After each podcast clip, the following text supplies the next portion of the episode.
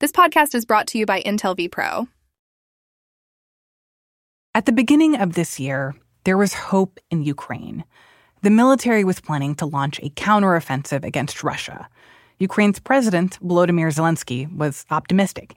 He spoke about the prospects for victory at the start of the year.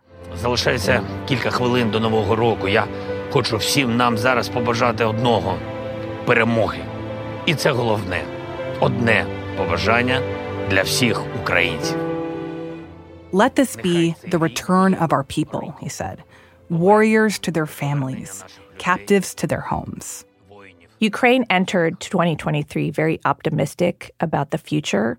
They had reclaimed a lot of territory from Russian forces. Huge amounts of Western arms were pouring into Ukraine. Western officials were hopeful that they could exploit those gains and go further, force Russian President Vladimir Putin into a negotiation. But now, at the close of 2023, things are looking really difficult for Ukraine. Missy Ryan covers national security for The Post. She and our colleagues have spoken with dozens of officials from Ukraine, the US, and Europe. They've asked about the war, and they've gotten an inside look at what's happened with Ukraine's long anticipated counteroffensive. So, this counteroffensive that Ukraine launched in 2023 was supposed to be a really defining moment for the country and its fight against Russian forces and what Western officials hoped would be a real turning point in allowing Ukraine to come to a negotiating table eventually in a strong, favorable position that officials hoped would eventually result in a favorable settlement for Ukraine. What's clear is that things haven't gone as planned. Ukraine is at a stalemate. Not only did the counteroffensive fail to meet its objectives, but Western support is much more uncertain. The United States is now uncertain in terms of whether or not it will continue the strong military support that it's provided. Uh, there's greater and greater political questions in Europe and the future of Ukraine's ability not just to reclaim the territory that Russia captured after its 2022 invasion, but also its ability to hold off Russia is in greater doubt than ever before. From the newsroom of the Washington Post, this is Post Reports. I'm Martine Powers. It's Wednesday, December 6th. Today, as winter approaches in Ukraine, there are a lot of questions about how Ukraine has fought Russia and how the U.S. has shaped Ukraine's battle plan. Missy shares her reporting and what it reveals about what's next.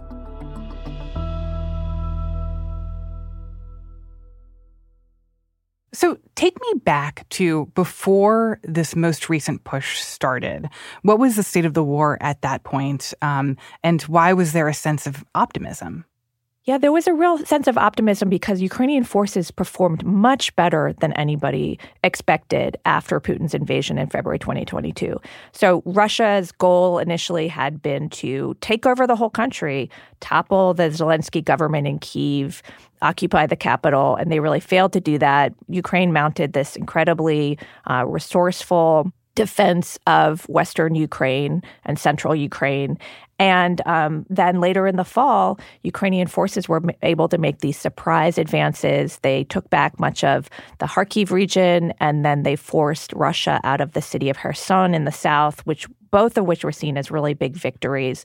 And so Russia really was on its heels in the fall of 2022. And that set the stage for the planning of what was supposed to be a spring counteroffensive in the um, opening months of 2023. You had Zelensky describing 2023 as the year of victory. You had senior Ukrainian officials uh, telling their um, compatriots that they would be vacationing in Crimea later in the year. oh, God. And, you know, I mean, I think it's, we have to understand that a lot of this was for public consumption. Clearly, Ukraine knew that this was going to be a difficult fight. The Ukrainian military is much, much smaller than the Russian military, despite the weapons and support from the West. That it's it's much less well armed. It doesn't have the sophisticated arsenal that Russia has and and importantly it doesn't have an air force in the way that Russia has.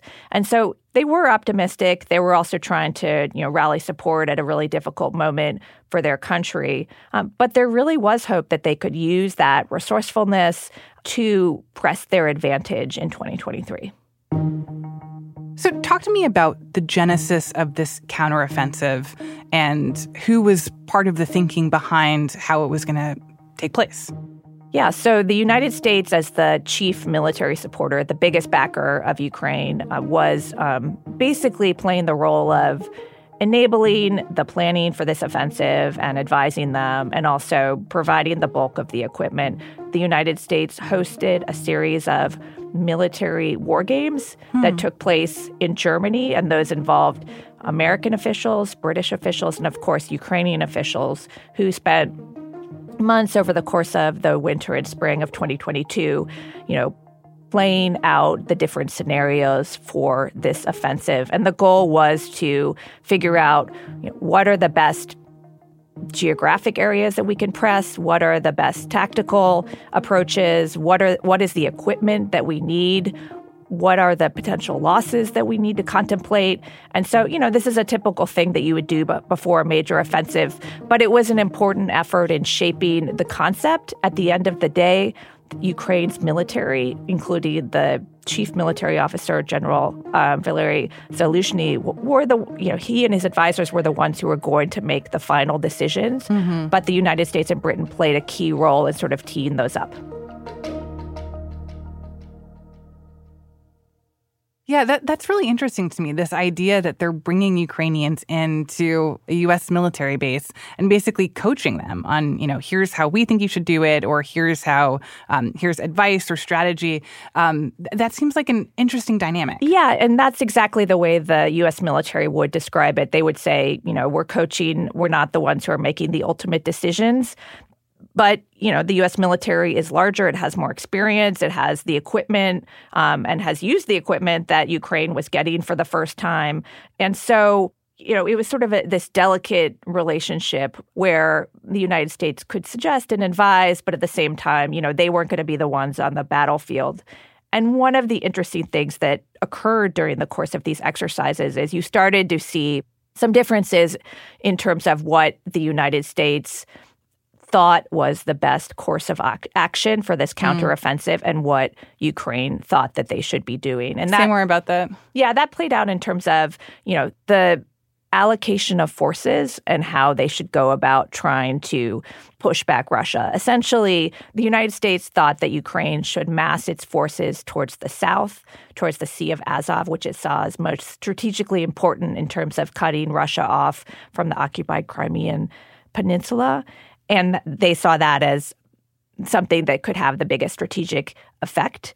Meanwhile, Ukrainian military leaders and political leaders felt like they needed to allocate forces across at least three axes to the east towards the city of Bakhmut, which was a big focal point for Ukraine in the winter and spring of um, 2022 and 2023, and then towards another axis in the south, and then a third axis in the south. So they felt like because they had this massive 600 mile long front line and because Russia Russian forces were allocated up and down Ukraine essentially they felt like they had no choice but to have a more distributed um, force. And that was one of the sort of disagreements going into the counteroffensive that ended up being significant I think when it came to the actual battle yeah. So if there's this tension between the U.S. and Ukrainian military officials on these questions of strategy, and I can imagine that there might have been a sense from Ukrainians of like, well, ultimately, we're the ones who are putting our lives on the line in, in, in this war. Um, how did that start to play out? Like, what was the strategy that ended up being put in place, and how did it go?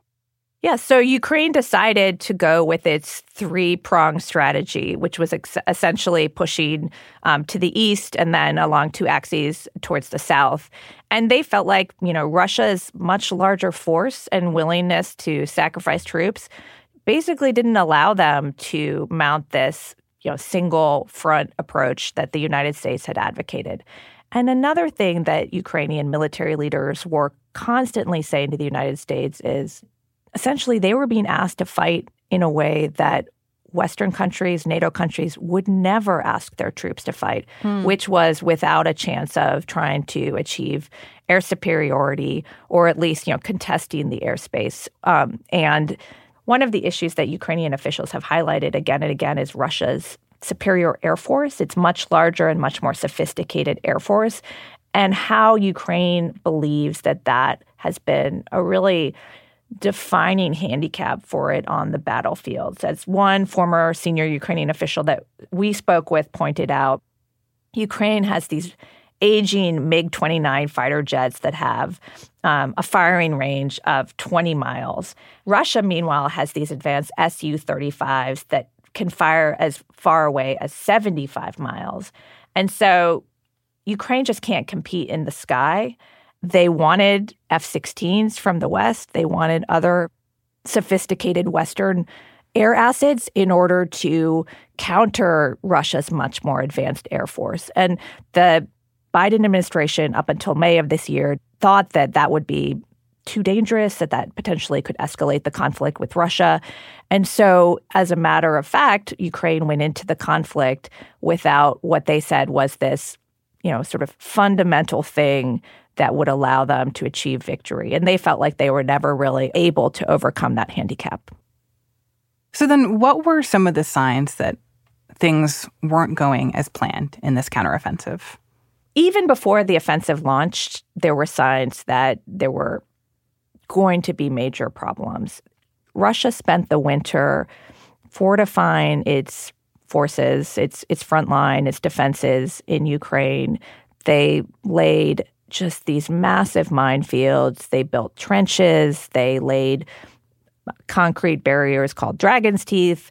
They basically did things that played to their strengths militarily, which was to mount a very um, intense static defense. And so as Ukraine went into the counteroffensive and the planned initial planned launch, which was supposed to be, according to American military officials we talked to, was which was supposed to be in April, they were facing a much stronger enemy than they had been the previous fall. And they had some, you know, concerns about whether or not they had enough equipment, about whether or not their forces were ready. They had sent a number of forces out to Germany to be trained over the winter. Some of those were, you know, fresh recruits. And so what ended up occurring was that there was a delay in the launch from April until the beginning of June. And, you know, according to the Ukrainian officials we talked to, that was, you know, sort of unavoidable as they tried to get everything in order. And American military officials argued that that was actually a sort of unfortunate and consequential decision because some people that we spoke with in the US government, and this was a not a consensus view. There were different views among senior officials that we talked to. Some people believed that that um, was consequential because Russia made significant advances in intensifying the minefields essentially during that period. And once Ukraine launched, it was this sort of immediate pivot off of uh, the strategy that had been developed over the course of the winter, which was supposed to be Ukraine fighting in classic Western military strategy that is supposed to involve a large mechanized advance. So basically, larger units of troops using armored vehicles, and they were supposed to penetrate the Russian lines in these larger groups of, of troops.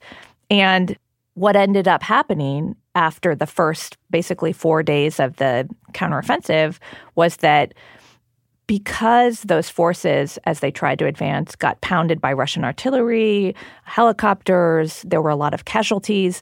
Ukraine's military leadership decided that they, they didn't want to keep trying this, that it was never going to work. And so they made a decision to switch tactics to something that was very different than what had been planned. They were going to have small, very small teams of people on foot trying to go through these minefields and carve out pathways. It was going to be a much slower approach, but it was one that Ukraine's military leadership thought would preserve manpower and equipment that they really needed. And what do you think is significant about that? The fact that after these months of war games and strategy sessions that just a few days into this counteroffensive that Ukraine had to so radically kind of change their their plan.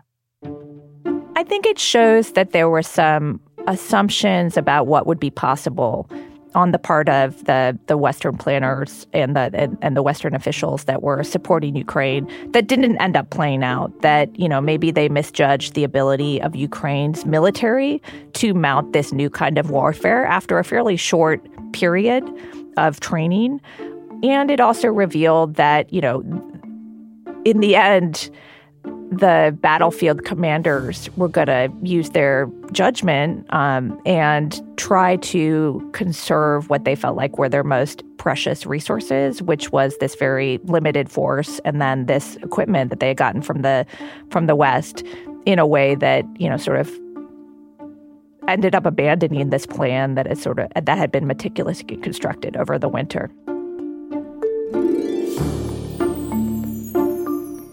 After the break, how this precarious moment in Ukraine complicates the Biden administration's push for more funding for the war.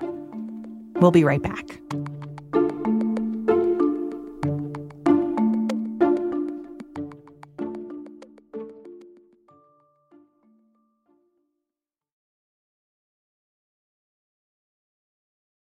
So, where do things stand right now? Uh, how did the counteroffensive continue, and what what are the state of things? Well, Ukraine was able to take back some territory, you know, 200 square miles, which was far short of what had been hoped for. They did not make this advance towards the Sea of Azov that had been hoped for. And now Ukraine's going into the winter uh, having to think about where do they go now? They're in the process of planning their path ahead militarily. But the biggest question mark right now is what support they're going to have from the West.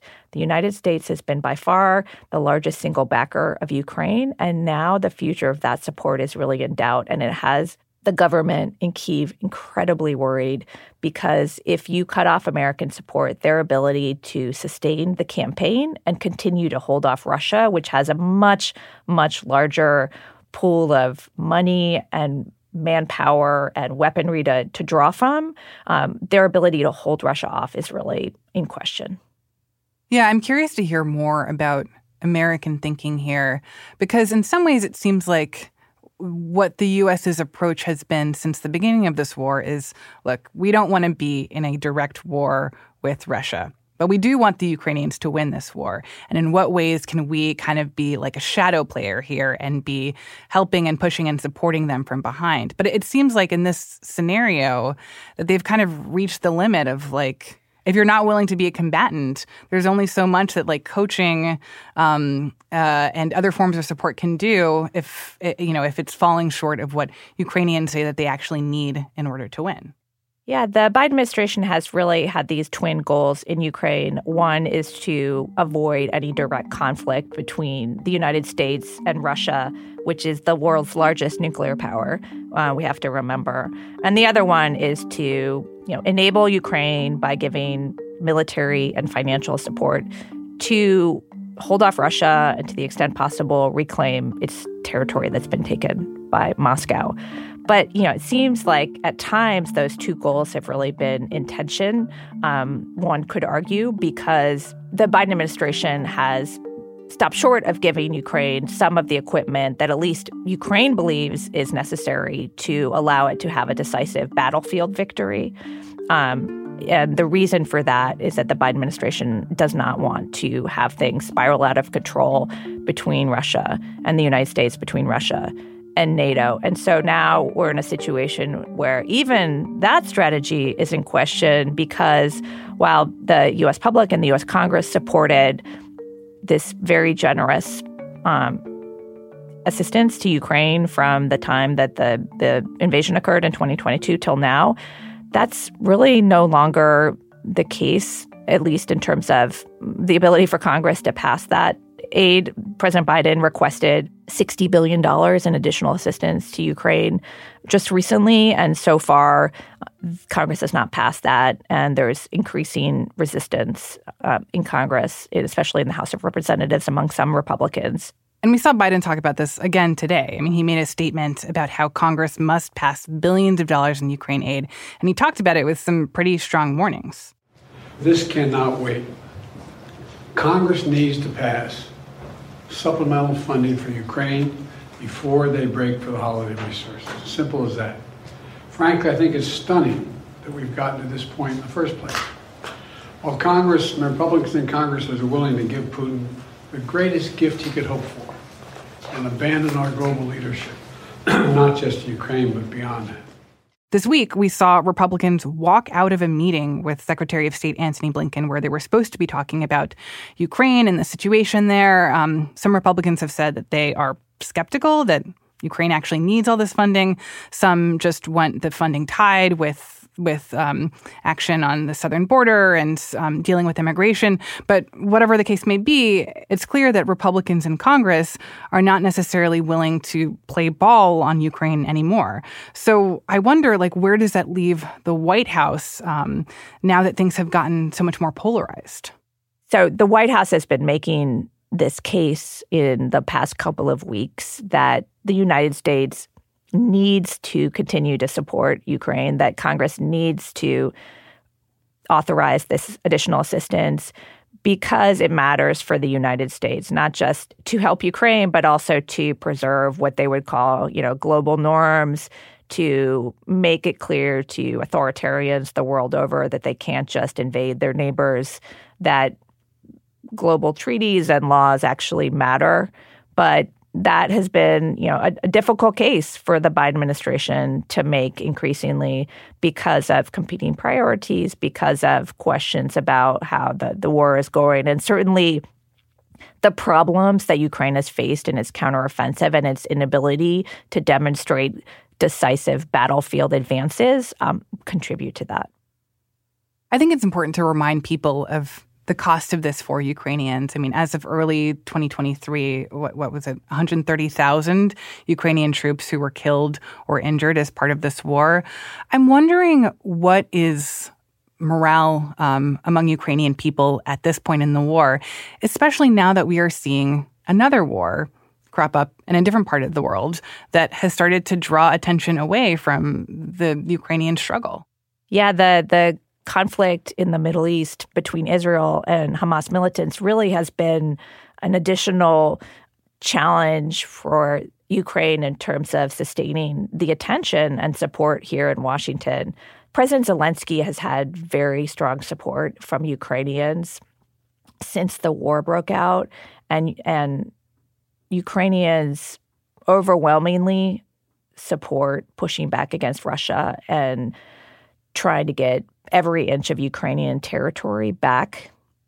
But, you know, as the war goes on, it will become, it has become harder and it will become harder to sustain morale just because, you know, Ukrainians are suffering. There's, you know, there are ongoing missile and drone attacks. Clearly, people on the front lines have suffered horrifically. Um, so, you know, the ability for Ukraine to marshal its people in support of this very difficult campaign and all the sacrifices that that entails could become more of a problem in the future. Missy, it's it frankly sounds like it is fair to say that this conflict has reached a stalemate. And clearly that is incredibly costly and probably demoralizing for Ukrainians and for the Ukrainian military. But I wonder for Russia what that means for them and what it means for President Vladimir Putin. Putin has shown no signs following the initial months of the war of dialing back his objectives in Ukraine. He still wants to hold on to these regions in the east. He still wants to hold on to Crimea. He still wants Russia to stay as a strong force within Ukrainian territory. And in fact, the what's happening here in Washington right now, the focus on the conflict in the Middle East, the increasing doubts about the future of Ukrainian aid in Congress are very favorable for the Kremlin. So, in some ways, time could be on Russia's side, and that's the challenge that both Ukraine and Washington need to deal with right now.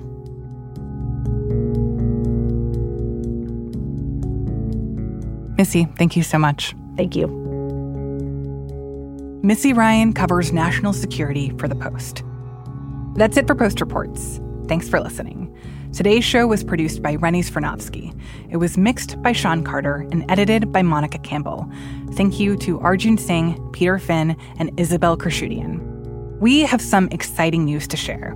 If you are already a Washington Post subscriber, you can now get access to Washington Post podcasts ad free in Apple Podcasts. If you're not yet a subscriber to the Washington Post, this is a great time to start. Subscribe in Apple Podcasts or by following the link in our show notes. I'm Martine Powers. We'll be back tomorrow with more stories from the Washington Post.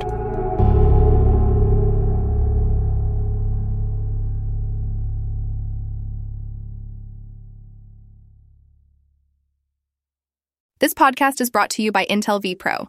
AI PCs built for business with Intel Core Ultra processors and Intel vPro are optimized for hundreds of AI apps and tools to boost user productivity, all with AI-powered threat detection. Learn more at intel.com/itheroes.